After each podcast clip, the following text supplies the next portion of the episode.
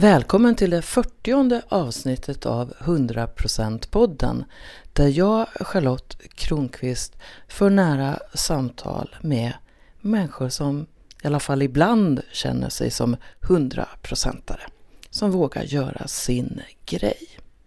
Och i det här avsnittet så får du möta en kvinna som ser hjärtan överallt i tillvaron och som väldigt ofta använder ordet kreativitet och som gärna är med när människor vill komma mer i kontakt med sin egen kreativitet. När vi möttes för ett par månader sedan så var hon anställd och det här samtalet som fördes på slottet blev en av hennes inspirationskällor till att faktiskt sluta sitt jobb för att verkligen kunna ägna sig åt sin kreativitet. Och som en del av sin utveckling så började Frida skriva haikus. Hon kommer snart med sin andra haikubok tror jag. Och sammanlagt så ska det bli tre böcker på temat sju timmar. Det är en slags böcker som Frida erbjuder sina läsare. Så välkommen att möta Frida Ståhl på slottet. Jag sitter här på slottet tillsammans med Frida Ståhl och vi har inte träffats förut. Och det är Frida som för några månader sedan sa Charlotte, jag är en hundraprocentare. Jag träffar gärna dig. Så nu sitter vi här. Varmt välkommen! Tack så jättemycket! Det känns jättehärligt att få komma hem till dig hit till slottet. Du har ju bara för några månader sedan bytt namn. Så du heter Frida Ståhl. Men vem är hon? Ja, just det, det namnet och den identiteten är väldigt ny för mig. Jag gifte mig i november Eh, 2015 och innan så hette jag Olsson. Och Frida Olsson hon gjorde väldigt mycket och jobbade väldigt mycket med varumärke och eh, med personligt varumärke och skrev böcker och bloggade lite grann. Men vad Frida Ståhl riktigt ska göra det, det har jag inte riktigt bestämt än. Så hon är som ett oskrivet blad?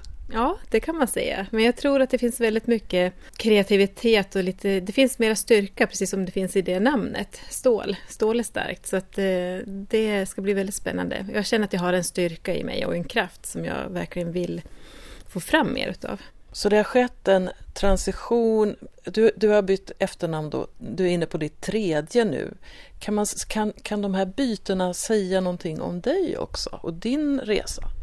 Ja, absolut. Det, det kan det göra. Jag har alltid varit en väldigt mjuk och nyfiken person och det kommer jag såklart att fortsätta vara. Men jag tror att jag kommer att eh, vara ännu mera Frida i det här nya namnet och den nya identiteten. Så jag känner ju till att du har skrivit åtminstone en bok och att den finns på både svenska och engelska. Och den består av haikus. Eh, kan du säga vad en haiku är? Ja, en haiku är, en, det är ett japanskt diktformat. Och det finns flera olika sätt att skriva haikus på.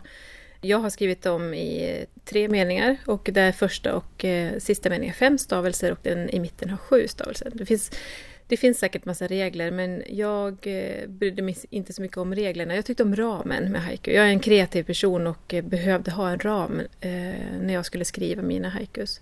Och jag, jag, skrev boken under en eh, kurs som jag gick i personlig utveckling. Det blev mitt uttryck just då. Vi skulle göra en disciplinövning, att göra någonting tio minuter om dagen. Och jag var så slutkörd i både tanken egentligen men också fysiskt. För annars hade jag säkert gjort någonting i prestations... Eh, att jag skulle göra situps tio minuter om dagen eller armhävningar eller vara duktig så fysiskt. Men jag var så trött i den perioden så då tänkte jag att men skriva det orkar jag göra. Och då blev det en haiku om dagen. För att också samla ihop alla de känslor som jag kände under den här perioden. Och ganska snart så började min hjärna tänka efter, ja men 10 minuter om dagen och så skulle vi på, hålla på i sex veckor. Det blir 42 dikter och 10 gånger 42 det är 7 timmar och så började så boken komma, ta en form. Så. Har du någon haiku i huvudet så här som du kan bjuda på?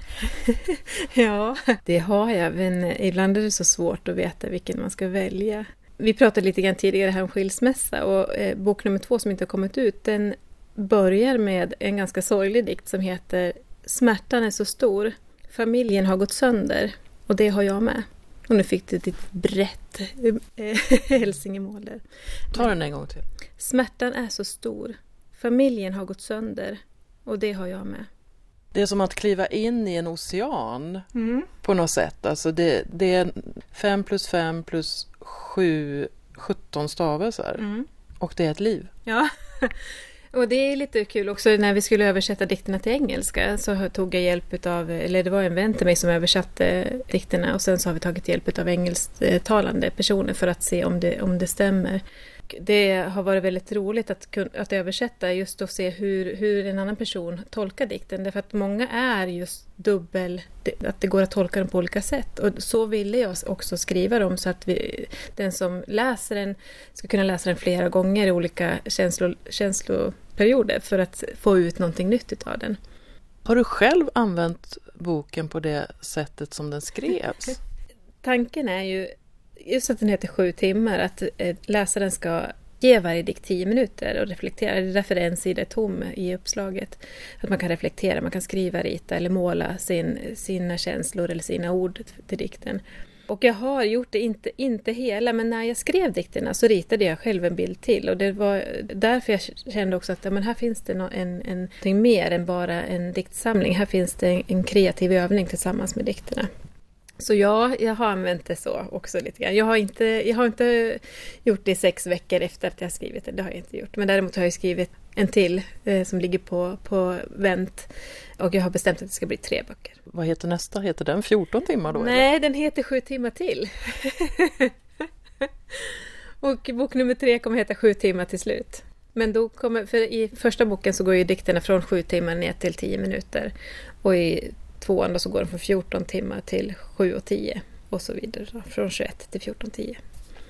Men det blir lite intressant nu för det blir Frida Ståhl som skriver bok nummer tre. Två tidigare är det ju Frida Olsson som har skrivit. Och du ler när du säger det. ja, det, jag, det är med spänd förväntan att se vad som kommer ut nu. Jag tycker alltid det är kul med kreativitet och hur, hur den kommer till uttryck. Jag hade aldrig kunnat drömt om att, att min kreativitet skulle komma ut just i, i en bok eller diktsamling. Jag har aldrig... Jag har inte läst dikter själv under min uppväxt. Jag var en väldigt dålig bokläsare överhuvudtaget. Och mina lärare under, under grundskolan tyckte nog inte att jag var så bra på att stava och så. jag har inte skrivit heller en bok som jag vill påstå är rätt eh, grammatiskt eller stavmässigt utan jag har gett ut en diktsamling. Jag vill uppmuntra till kreativitet och till, jag vill inspirera till, till någon form av personlig utveckling. Och hur ser din kreativa process ut? Det är lite olika var jag befinner mig någonstans. Ibland behöver jag utsätta mig för att ha riktigt, riktigt tråkigt för att komma igång att göra nya saker. Och när jag har kommit igång att göra massor av nya saker, då vill jag prova jättemycket saker. Helst eh, sånt som jag inte ens förstod själv att jag skulle göra. Så, så att eh, då, I en period så tackar jag ja till väldigt mycket saker som jag känner bara inte strider mot mina egna värderingar. Men jag tackar ja till att följa med på olika saker för att få massor av nya intryck. Och någonstans där så får jag eh, eh, plocka oftast upp en känsla för någonting nytt eller att jag ser någonting nytt som jag vill göra. Och då kan jag, då kan jag ofta grotta ner. Då vill jag gärna lära mig allt om just det när jag väl har valt ett ämne så vill jag eh, verkligen lära mig allt om det. Så att jag kan sen vara fri i det. Det är precis som att jag lär mig ramen för någonting och sen kan jag vara kreativ inom den ramen. En del säger att man ska gå utanför boxen men jag tycker att det är mer spännande att hålla sig innanför en ram när det finns regler som till exempel med haiku. Det finns en tydlig regel med 17 stavelser och en viss ordning. Det blir ju utmaningen då att samla ihop allting som jag kände ner i det formatet. Jag tycker också att ramar eh, ökar friheten. Mm. För om man är helt utan ramar så, så ja, vad, ska, vad ska man göra då? Ja. Mm. Jag vet att jag har blivit tillfrågad så här, kan du komma och tala om hur det är att vara journalist? Nej, det kan jag inte. Du är tvungen att ge mig något mer. Vad, vad är du intresserad av? Mm. Jag kan prata i ett år om det. Jag behöver veta vad du är intresserad av. Så jag brukar se till att det blir en ram. Kan du känna igen dig i det? Ja, det, och, det, och, och, det kan jag väl också känna på att väldigt många behöver ha en ram eller åtminstone en plan eller hur, vad man nu vill kalla det för. Och eh, det som min nuvarande man säger att om, om om man, har, om man inte har en plan, då vet man ju inte vad man avviker ifrån. Men har du en plan, då vet du när du går utanför planen. Och då, kanske, då har du ju också valt att gå utanför planen.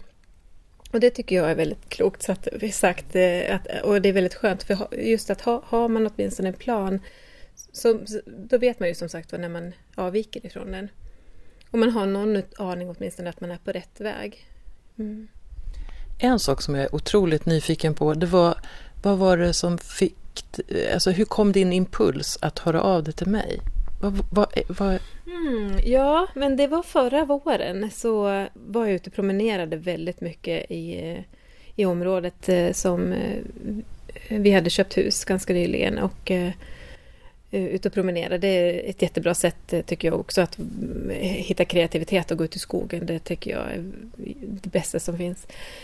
Och då, oftast så lyssnar jag inte på någonting, utan jag tycker om att lyssna på naturen. Men, men jag vet inte, jag hittade dig någonstans där och så började jag lyssna på din podd och tyckte att det, det var så himla bra, för det var fria samtal och det var eh, öppet och det var mycket kreativitet och det, var, det fanns en värme i. Och, och det var inte eh, jag upplever heller inte att det fanns några prestationskrav, vilket jag tyckte var väldigt skönt. Så det var väldigt lugnt och skönt att lyssna på, på dina intervjuer. Och då kände jag att... Eh, för då skickade jag eh, min bok till dig eh, och tänkte att kanske tycker du om den. Så ja. det... Ja, det och det, lite så någonstans där började jag för flera år sedan när jag började bygga upp ett nätverk med kreativa människor så hörde jag ofta av mig till sådana som jag tyckte inspirerade mig. Författare oftast var det. Och, eh, just för att jag tänkte att ja, men om jag hade skrivit en bok så skulle jag bli väldigt glad om någon hörde av sig till mig och sa att Åh, vet du, den här har inspirerat mig till eh, någonting. Eh, så. Eh, så då tänkte jag, då gör jag det, som jag själv skulle ha uppskattat. Så du är någon slags kreativitetsspridare? ja, det hoppas jag att jag är. Det vill jag jättegärna vara. Jag blir väldigt, framförallt tycker jag om att eh, om människor blir glada. Men också när någon, någonting, när de kanske har förstått förstått någonting som, som de har gått och funderat på eller kanske de har gått och irriterat sig på när de kanske knäcker en kod på, på någonting. Att de, ja, bara en sån sak att väldigt många inte vet att eh, vi kan välja hur, hur vi mår. Eh, och att eh, det är ett val. Och det kan ju vara ett väldigt stort steg för väldigt många människor. Men, men när, när, man pratar lite grann om det med några så ser man att det åtminstone, ja, men man kan ju åtminstone välja när man kliver upp på morgonen om det är en bra eller dålig dag. Och vad har du valt idag? idag? Ja, jo, men jag försöker ofta välja att det är en bra dag. Och när jag kommer på mig själv att jag kanske inte har en bra dag, då, då kan jag bli full i skratt åt mig själv. att Varför tycker jag inte att det är en bra dag? Det här är intressant. Men ibland behöver vi också få ha dåliga dagar, absolut. Det kan inte alltid vara upp, tror jag, utan ibland behöver vi också vara ner, om vi nu väljer att döma saker att vara upp eller ner det var som häromdagen när jag stod, jag skulle på en utställning och så väntade jag på min kompis Malin. Och det var lite kallt ute och så, eh, jag var tidig det alltid och hon var lite sen. Och så kom jag på mig själv att jag stod och var lite irriterad. Och det tyckte jag var intressant. och tänkte att varför går jag då inte in om jag fryser? Varför står jag kvar här ute och väntar på henne? Eh, och hon sa faktiskt inte vilken tid hon skulle komma riktigt. Och så stod jag kvar i det att vara irriterad och, och tänkte det här var intressant. Undrar vart det här landar någonstans. Så. Och det landade i att jag kom faktiskt på att jag kunde som sagt gå in och blev intresserad. Varför, varför går jag då inte in? Varför står jag kvar här och fryser? Och varför lider jag? Ja, exakt. Varför, varför, så, men jag stod kvar och, led ett tag till och eh, tyckte att det var lite spännande och kul att, eh, att jag valde det. Men visst är det spännande den här medvetandegörande processen, mm. att du ser vad är det jag faktiskt gör? Mm. Och som jag ser det så är det första steget mot att kunna göra aktiva val, att bli medveten om det som mm. sker. Mm. För det är många som känner sig som offer för sina känslor eller för sitt mood mm. eller vad det nu kan vara för någonting. Mm. gick och utbildade mig till mindfulnessinstruktör för några år sedan på mindfulnessgruppen och det var bland de bästa investeringarna jag gjort i mig själv också. Framförallt också för det var i en jobbig period precis efter skilsmässan och, och alltså det bästa jag lärde mig under den utbildningen var att allt är okej. Okay. Det var så skönt att få, få den kunskapen eller visdomen med sig att allt är okej. Okay. Oavsett hur jag känner eller hur jag har valt att må så är det, det är okej. Okay. Hur försörjer du dig? Just nu är jag eh, faktiskt anställd. Jag sa upp mig. Eh, jag jobbade tidigare som projektledare för Söderhamns kommun. Söderhamn är där jag bor. Söderhamns kommuns varumärke och det gjorde jag i nästan tre år. Och det var fantastiskt roligt. Men, men jag hade en enskild firma och, eh, som jag föreläste i och körde lite kurser och personlig utveckling. Och sen i och med boken så startade jag och eh, min kompis Malin ett eh, aktiebolag eh, som vi trodde skulle vara ett bokförlag men det visade sig sen att det var, var ett inspirationsföretag. Och sen så har jag lite olika styrelseuppdrag så jag valde att säga upp mig från kommunen för jag kände att jag behövde göra någonting nytt i livet. Jag hade varit väldigt sugen på att bara driva eget företag och ville verkligen prova det. Så då gjorde jag det under ett år men sen började jag längta efter arbetskamrater och jag började längta efter att vara med i längre processer. Än när man föreläser så är man med så väldigt kort som inspiratör och sen så får du inte vara med mer i processen. Så då började jag titta lite grann på vad, vad jag ville jobba med. Så att nu är jag anställd. Och hur är det för dig?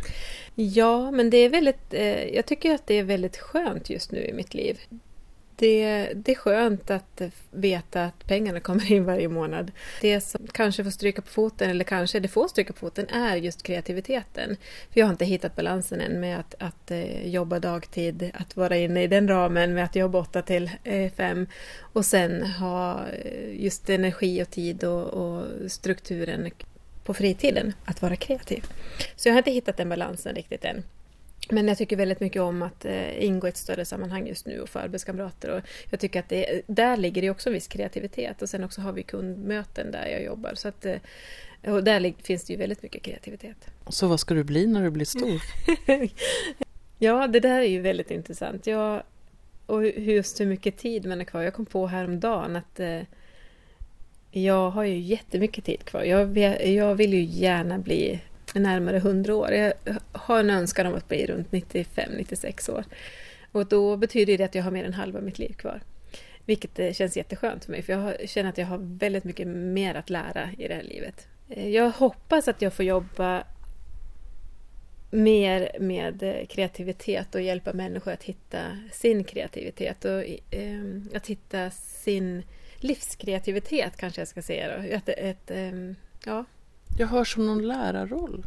Ja, ja det kanske är det som... Eh, ja, jag vet inte riktigt än. Jag tycker ju om att eh, också ha, precis som du gör nu, att ha samtal. Det tycker jag är väldigt eh, roligt. Och att eh, ha filosofiska samtal och öppna samtal och att, där allting är möjligt. Um, och det är få människor som, som jag upplever i alla fall som, som, är, som vågar ha det. För att det kan ju vara lite läskigt när man upptäcker att vissa saker man gör i sitt liv stämmer inte alls egentligen överens med sina värderingar och eh, grundönskningar. Och hur ser dina grundönskningar ut? jag är ju grundglad. Det, det, det är mot glad jag strävar naturligt. Så Eh, men inte, jag behöver inte vara glad varje dag, för det, det, det, kräver jag absolut inte av mig själv. Men att, att, vara, att vara glad och att vara tacksam. Men framförallt att, att vara nyfiken är en viktig del. Att vara nyfiken är ju att se saker också. Jag vet du, ja, du har ju kanske sett också i, att jag hittar hjärtan mest överallt. Ja. och det är ju ett sätt för mig att vara nyfiken och sen också att se kreativiteten i naturen eller i, i skräp eller på husfasader eller på moln eller vart de nu dyker upp. Hjärtan finns väldigt mycket runt omkring oss om vi börjar leta. Och just det här att, att vad vi letar efter, vad vi har ställt in hjärnan på. Hjärnan är ju som en radar som letar efter saker som vi har ställt in på så att vi kanske tänka kanske, ja vad var det jag sa? Så det gäller att ha koll på vad, vad har vi vårt vad var det jag sa inställt på? För ofta så har vi det kanske på någonting negativt. Till exempel de som jobbar i butik har ofta det på, vad var det jag sa, nu kom det in en sån här sur person igen. ja, det finns massor med exempel, men det är väldigt få som är medvetna om vad var det jag sa positiva, vad man har sin hjärna inställd på när jag ser ett hjärta så kickar ju hela bedövningssystemet igång i min kropp. Att då blir jag jätteglad när jag ser ett hjärta och så fotar. Och det här smittar. Mina barn är likadana och min man är likadan. Varje vecka så får jag, får jag eh, meddelanden från människor runt om som, som skickar hjärtan som de har sett. Så det tycker jag är väldigt roligt. Då blir jag väldigt glad för då vet jag att de har inte bara sett ett hjärta, de har stannat upp, fotat det för att vara, vara närvarande i det. Sen att de också väljer att skicka det till mig och dela glädjen, det, det, det gör mig ännu gladare. Jag ser på något sätt ett nyfiket barn i dig. Det är inte det här sårade barnet som ofta får ta mycket plats även hos vuxna utan mm. det här som leker på, mm. på ängen ja. och så här, ah, vad ska livet ta mig nu? Ja, det är nog helt sant. Och den, den, så har jag nog alltid varit. Men jag har, har varit ganska hård på mig själv under livet också. Att, att försöka passa in i olika ramar och system. Och just det här att jag kanske har känt mig lite udda utanför. Att jag inte riktigt har passat in. Och jag, ibland så har jag heller inte förstått vad andra håller på med. jag har inte förstått eh, alltid det här hur man ska passa in i olika saker. Jag är inte uppfostrad så heller. Vi är uppfostrat ganska fritt är fel ord, men, men eh, jag är till exempel inte så många eh, tjejer i min ålder uppfostrad som tjej. Att det var något speciellt att vara tjej. Så där har jag väl haft lite konflikter i, i, när jag växte upp och i skolan så förstod jag aldrig varför, varför tjejer inte kunde göra vissa saker. Det förstod jag inte alls. Det var helt, helt nytt för mig att, att man inte skulle kunna göra vissa saker för att man var tjej. Så du hade en friare ram kanske? Eller? Mm. Ja. Men kände du dig udda? Ja, men det gjorde jag nog. Fast inte liksom... Eh, jag fick ju både vara med, jag har aldrig varit utanför så. Eh, absolut inte. Jag har varit väldigt mån om att alla ska få vara med. Det har, den rollen har, hade jag i, i skolan, att alla ska vara med. så. Nej, men att jag, jag, kände nog också i början av min yrkeskarriär så kände jag mig väldigt ensam i mitt sätt att tänka. Tills jag mötte eh, kreativa, men alltså sådana som jobbade med kreativitet. Jag mötte till exempel Theo Herén eh, och som öppnade en helt ny värld för mig när han bara slog ut armarna och säger att allt är möjligt. Och det var så skönt, för då så här, det finns fler. Men det fanns en hel värld med människor som tänkte som jag och det blev väldigt skönt. Så innan det så, kunde, så kände jag nog en liten viss oro just det här att jag försökte eh, så otroligt att passa in. Till exempel i allt ifrån hur, hur man bör klä sig till inredning till eh, hur, menar, eh, ramar i hur man jobbar och hur man ska vara som mamma och allt sånt. Till att jag förstod att eh, någonstans där att men det är helt fritt, man får göra precis som man vill. Man kan också välja att se det som funkar, det som är spännande, det som är kreativt, det som är underbart. Se de glada människorna. Det finns hela tiden det, det, mm. det valet. Och det som jag märker i mitt liv är att ju mer jag väljer det, för jag mm. väljer det mer mm. och mer, så känns det som att livet blir mer och mer magiskt. Mm. Medan det tidigare fanns mer stråk av eh, att det är jobbigt, människor är dumma och, och så. Mm. Men, men egentligen, det har inte skett någon skillnad egentligen mer än att det är jag som har vänt på ett sätt som en pannkaka och, och, och väljer vad jag ser. Och jag funderar mycket på vad är det som gör att vi är så programmerade på att se det som inte funkar. Mm. Det har jag också funderat mycket på. Jag tänker alla skyltar, nästan inte alla, men väldigt många skyltar i Sverige talar om för oss vad vi inte får göra. Väldigt få skyltar talar om vad vi ska göra eller vad vi förväntas göra. Avvik ej från leden stod det här på en skoterled såg jag. Istället för håll dig på leden så, så avvik ej från leden när jag gick i skolan så var, fanns det ju ett facit också, att det fanns ett rätt svar på väldigt många frågor och de stod längst bak i boken. Och vi fokuserar ofta på eh, vilka ord vi har stavat fel istället för att titta på alla ord som vi faktiskt har stavat rätt. Vi är ju vana att tala om för varandra när vi har gjort saker fel. Och det är ju väldigt synd istället för att, att eh, uppmuntra varandra och tala om vad vi faktiskt tycker att vi har gjort rätt. Och det där är ju också svårt när man har barn, men eh, just hur, hur man väljer att uppfostra barnen. och vad, vad, för någonting som man uppmuntrar där. Men, och jag läste en bok, när jag fick mitt första barn, läste jag en bok att man inte, och där stod det att man inte skulle tala om för barnen att de var duktiga. Att man skulle då locka fram ett prestationsbeteende hos barnen. Så jag sa aldrig till min dotter att hon var duktig. Så till slut så ställde hon sig, hon kanske var tre eller fyra år, och frågade Tycker du aldrig att jag är duktig mamma? Du säger aldrig att jag är duktig. Så det blev fel åt det andra hållet också. Jag sa väl andra saker såklart, att jag uppmuntrade, men jag sa aldrig ordet duktig till henne. Så det säger jag jättemycket nu när hon är 15. ja. Vi försöker göra rätt säkert, eh, men, men eh, så blir det tokigt i alla fall.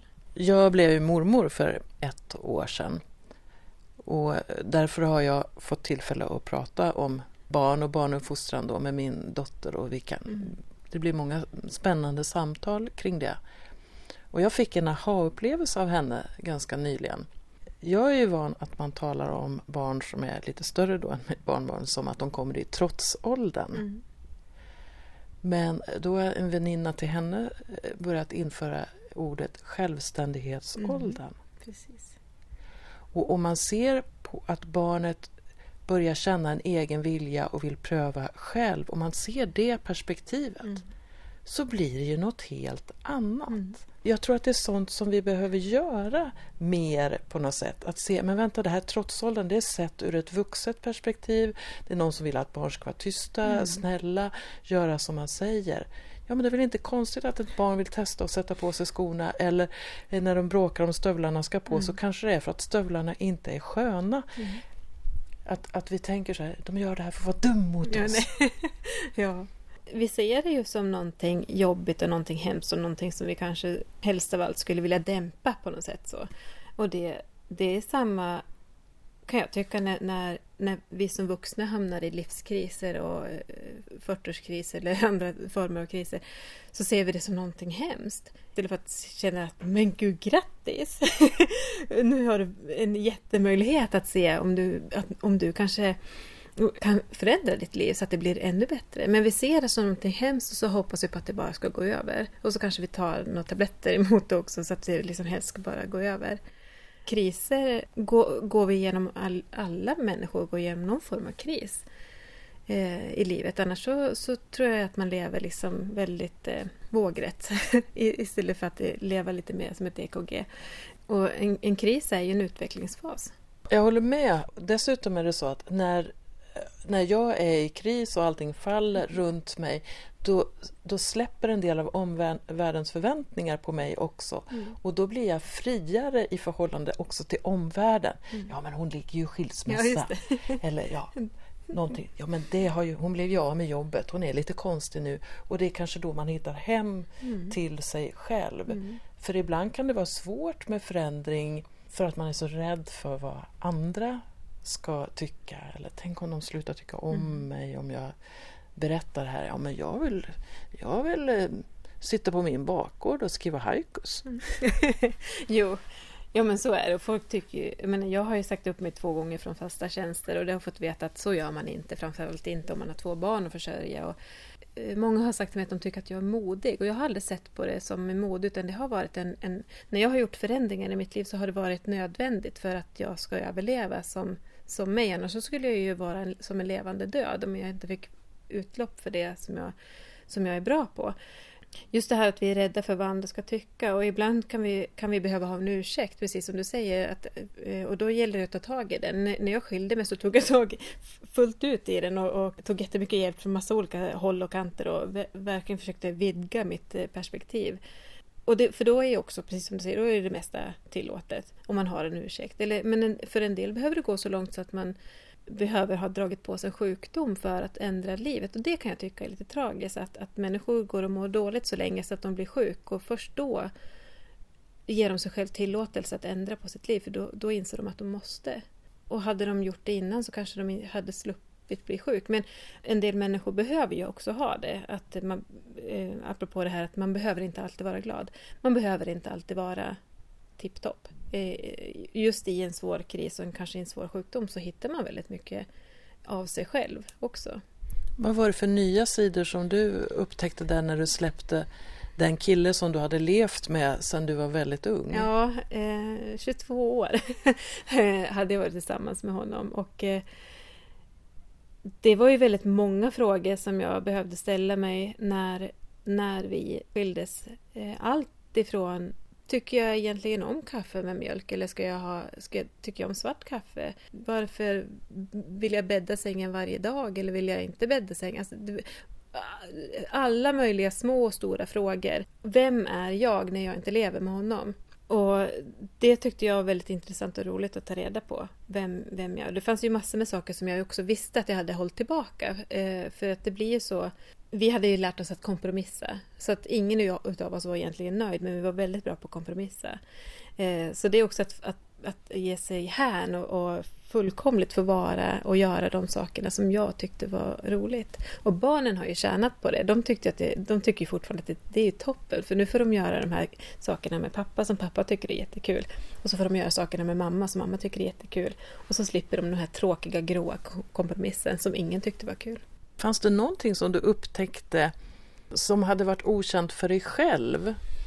Nej, jag, visste, jag visste att jag hade väldigt eh, mycket kreativitet i mig som inte hade fått komma, komma ut eller kom, komma till uttryck. Och väldigt mycket nyfikenhet.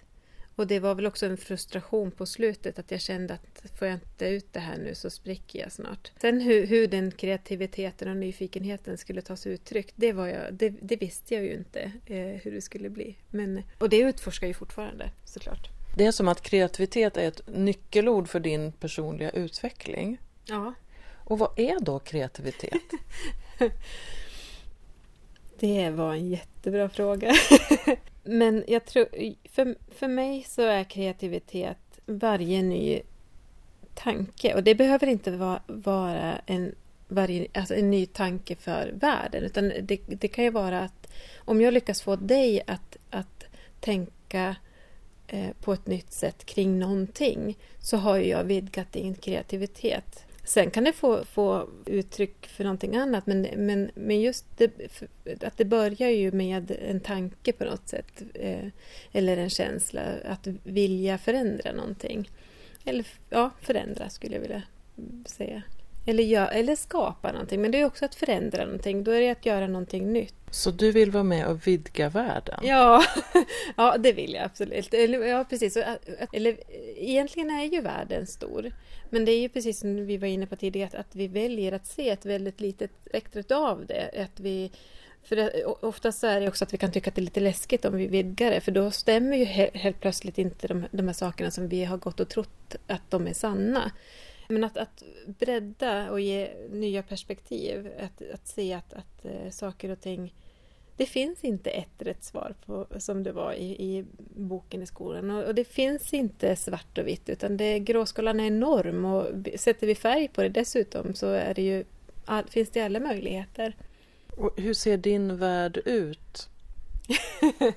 Min värld är väldigt glad och det finns eh, många glada saker i den, om jag väljer att se det. Ibland så, så, så gör jag inte det och då är det också som sagt var okej. Den är väldigt påhittig min värld. Jag tycker om små överraskningar som jag kan se, som till exempel eh, hjärtan. Men det finns andra små saker som man kan se. Eller att, att jag, om jag också eh, träffar en ny person som ger mig ett nytt perspektiv på någonting som jag, som jag eh, Eh, har tänkt på så blir jag också väldigt glad för då får jag ju någonting nytt att, att tänka på och bearbeta i, i, i huvudet. Så därför försöker jag också lä, eh, umgås med, med, med många olika typer av människor.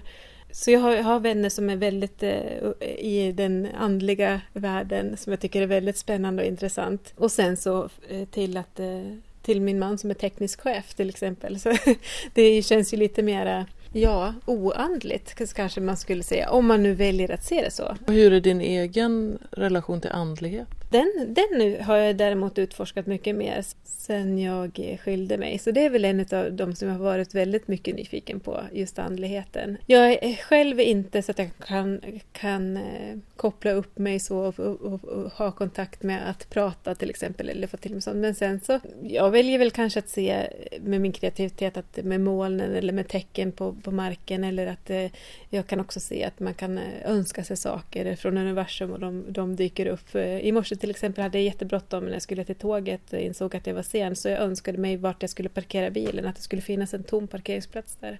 Och den fanns där när jag kom. Så sådana små saker, att, att leka lite grann, eller leka, jag lekte ganska mycket med lagen av attraktionskraft i början och eh, upptäckte att det, fanns en helt eh, ny värld där att eh, leka med. Och jag tycker om att leka. Så att det, mm. Finns det en mening med livet? Absolut. och länge så var min mening med livet att det ska levas, att det var så enkelt. Sen så har, har jag vänner som är för också det här samtalet med ofta, så nu är vi väl mer inne på att, att meningen är att vara i meningen med livet. Så vad, är, vad känner jag mening med när jag lever och att försöka vara där så ofta som möjligt.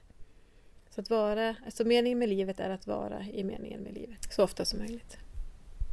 Och när, i vilka situationer är du det då? Ja, men just nu i det här samtalet, det här tycker jag väldigt mycket om. Att, eh, för nu är vi närvarande båda två, vi är här och nu.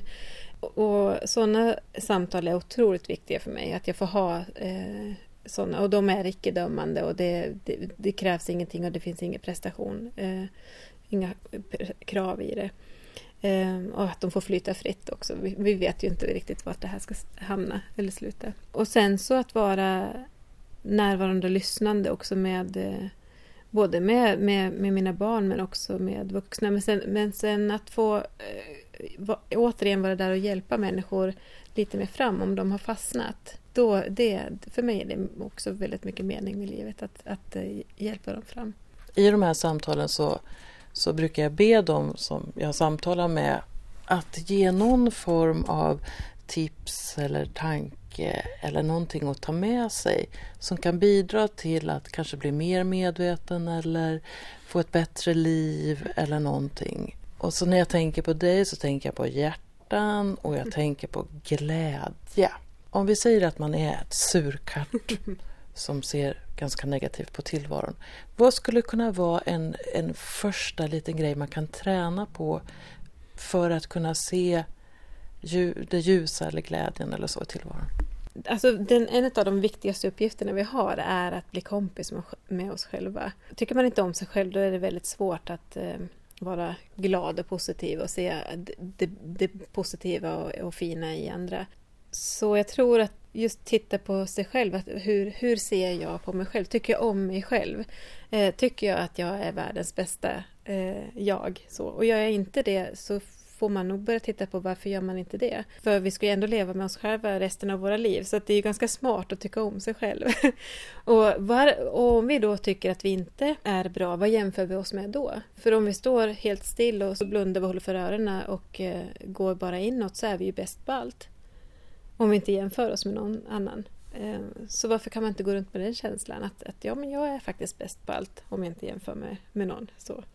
Men annars så är ju spegeln också en väldigt, väldigt effektiv lärare. Att eh, faktiskt börja morgonen med att titta sig själv i spegeln och faktiskt försöka le och, och säga någonting snällt till sig själv. Det är en väldigt bra start. Där började jag för flera år sedan. Det var i spegeln. Att försöka åtminstone le åt mig själv på morgonen. Kan du titta dig i spegeln och säga Hej Frida, jag älskar dig. Ja, det kan jag absolut göra. och jag tycker att det är väldigt spännande också, så här, vad, undra vad vi kommer att hitta på idag. Men och där också, jag, nu har jag lite långt hår och lite självlocket i vanliga fall. Så att, eh, när, och vet jag att jag har det lite tungt så då kan jag ju också försöka hjälpa mig själv att eh, skratta. Så tvätta håret på kvällen och sen gå och lägga sig och sen se vilken, vilken kreativ frisyr man har på morgonen. så kan man stå där och titta och så kanske jag undrar om jag ska behålla den här hela dagen. vilket jag sällan gör. Men du vet, man ser väldigt rolig ut på morgonen då. Mm. Det vet jag. Ja. den här stunden har ju gått så otroligt fort. Mm. Och just nu är vårt 100% samtal färdigt. Det ska bli spännande att se vad vi fortsätter med. Ja, det blir väldigt kul. Men det var väldigt trevligt att få prata med dig. Vad skulle du svara på frågan om vad meningen med livet är? Har du reflekterat över det? Det har ju uppenbarligen Frida Ståhl. Hon tillåter sig också att ompröva sina val då och då. Och funderar också på hur du kan få in mer glädje i ditt liv. Hur många hjärtan kan du se runt dig? Hur ska din kreativitet uttryckas? Ja, Charlotte Kronqvist driver ju 100% podden som ett ideellt projekt. Det är en slags hjärtegåva till lyssnarna. Och mer om mig hittar du på charlottekronqvist.org. Eller så googlar du mitt namn helt enkelt. Och just idag så skulle jag vilja tipsa om att jag i augusti kommer att vara med med 100% podden på Tantrafestivalen på Ängsbacka. Så du kan gå in på Ängsbackas hemsida, ängsbacka.se. Och om du vill gå dit, vilket är jätte, en jättehärlig festival, så om du använder koden LUST16, alltså bokstäverna L-U-S-T, siffrorna 1-6, LUST16, så kommer du att få 10% rabatt på festivalavgiften. Den gäller för övrigt på alla festivaler under sommaren. Så vill du unna dig ett riktigt sommaräventyr och vill du dessutom träffa mig så kan vi ses på Tantrafestivalen.